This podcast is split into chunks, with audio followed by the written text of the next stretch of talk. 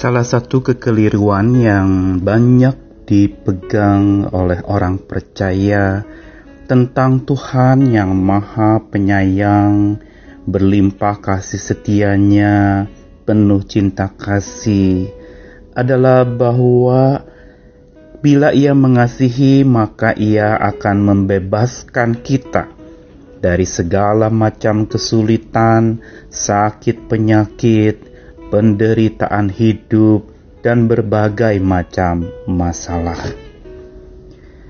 Kekeliruan ini sebenarnya merupakan sebuah kedangkalan pemahaman tentang kasih Tuhan yang ajaib. Kasih yang dipandang pasti akan memenuhi keinginan orang-orang yang dikasihinya Padahal kasih Tuhan adalah kasih yang dalam, panjang, lebar, tinggi, kasih yang kudus. Bila kekeliruan konsep kasih ini dimiliki dan dipegang oleh banyak orang, akhirnya iman menjadi begitu permisif, kompromistis, apa saja boleh, tidak masalah. Toh Tuhan beranugerah Tuhan penuh kasih, Dia Maha Pengampun. Dia tidak menekankan disiplin itu.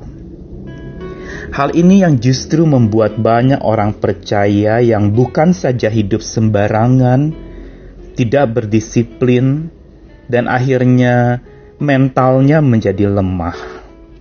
Mudah menyerah kalah, tidak tangguh ketika hadapi masalah yang berat Bila datang masalah-masalah yang menyulitkan, maka itu dipandang bahwa Tuhan tidak mengasihi lagi. Saya Nikolas Kurniawan menemani dalam sabdanya menyapa kita lagi hari ini dari Ibrani pasal 12 ayat 5 sampai 8 dan ayat yang ke-11. Dan sudah lupakah kamu akan nasihat yang berbicara kepada kamu seperti kepada anak-anak? Hai anakku, janganlah anggap enteng didikan Tuhan, dan janganlah putus asa apabila engkau diperingatkannya, karena Tuhan menghajar orang yang dikasihinya, dan ia menyesah orang yang diakuinya sebagai anak jika kamu harus menanggung ganjaran, Allah memperlakukan kamu seperti anak. Di manakah terdapat anak yang tidak dihajar oleh ayahnya? Tapi jikalau kamu bebas dari ganjaran yang harus diderita setiap orang, maka kamu bukanlah anak, tapi anak-anak gampang. Memang tiap-tiap ganjaran pada waktu diberikan tidak mendatangkan sukacita, tetapi duka cita. Tetapi kemudian ia menghasilkan buah kebenaran yang memberikan damai kepada mereka yang dilatih olehnya. Sabda Tuhan sesungguhnya melukiskan tentang kasih Tuhan yang begitu dalam. Kasih Bapa yang bukan saja mengasuh, tetapi seperti Bapa yang juga mengasah anak-anaknya, mendidik dan mendisiplin.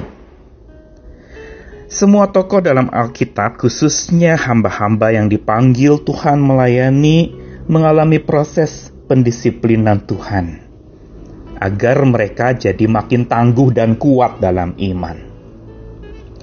Dan Tuhan yang dilukiskan di dalam kitab suci begitu lengkap kasihnya dalam ia mendidik dan menghajar umatnya. Karena kasihnya itu, dia nyatakan dengan tegas kepada umatnya. Ia bukan saja Bapa yang Maha Kasih, tapi juga Hakim yang adil. Ia bukan Tuhan yang dapat dipermainkan. Dan di dalam kasih sayangnya yang ajaib itu ia sanggup mendisiplin bahkan menghukum seseorang agar pertobatan terjadi dalam hidup orang itu, dan kedewasaan pun dimiliki oleh orang yang dihukumnya itu, yang dihajarnya itu. Setiap hajaran dari Tuhan selalu bertujuan baik bagi anak-anaknya.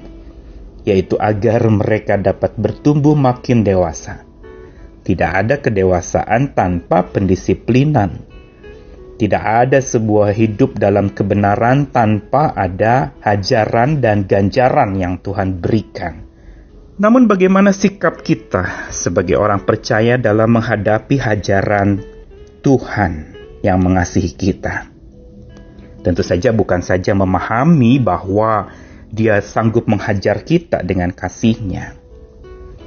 Tapi sikap yang perlu dibangun juga dituliskan dalam kitab Ibrani tadi yaitu pertama, jangan anggap enteng. Maksudnya adalah setiap hajaran yang Tuhan kerjakan itu adalah sebuah pembelajaran penting untuk pertumbuhan kedewasaan iman orang percaya.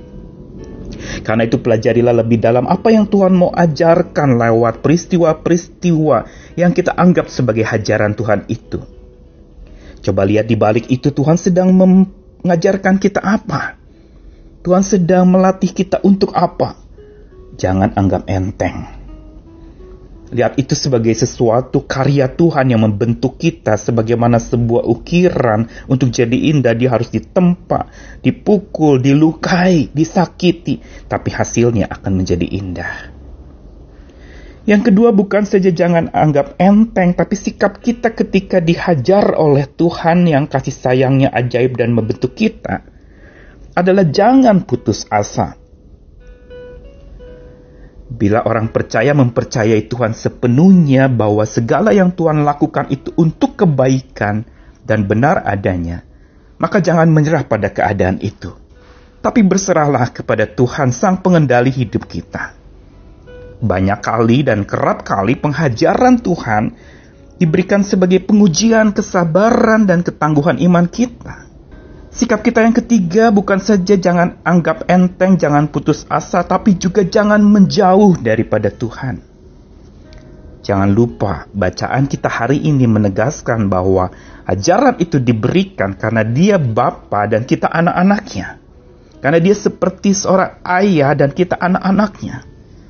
Karena itu ketika kita mengalami hajaran itu jangan lalu kemudian menyalahkan Tuhan atau menjauh daripadanya tapi tetaplah bangun relasi yang sangat intim karena kita statusnya tetap sebagai anak-anak Bapa Surgawi kita.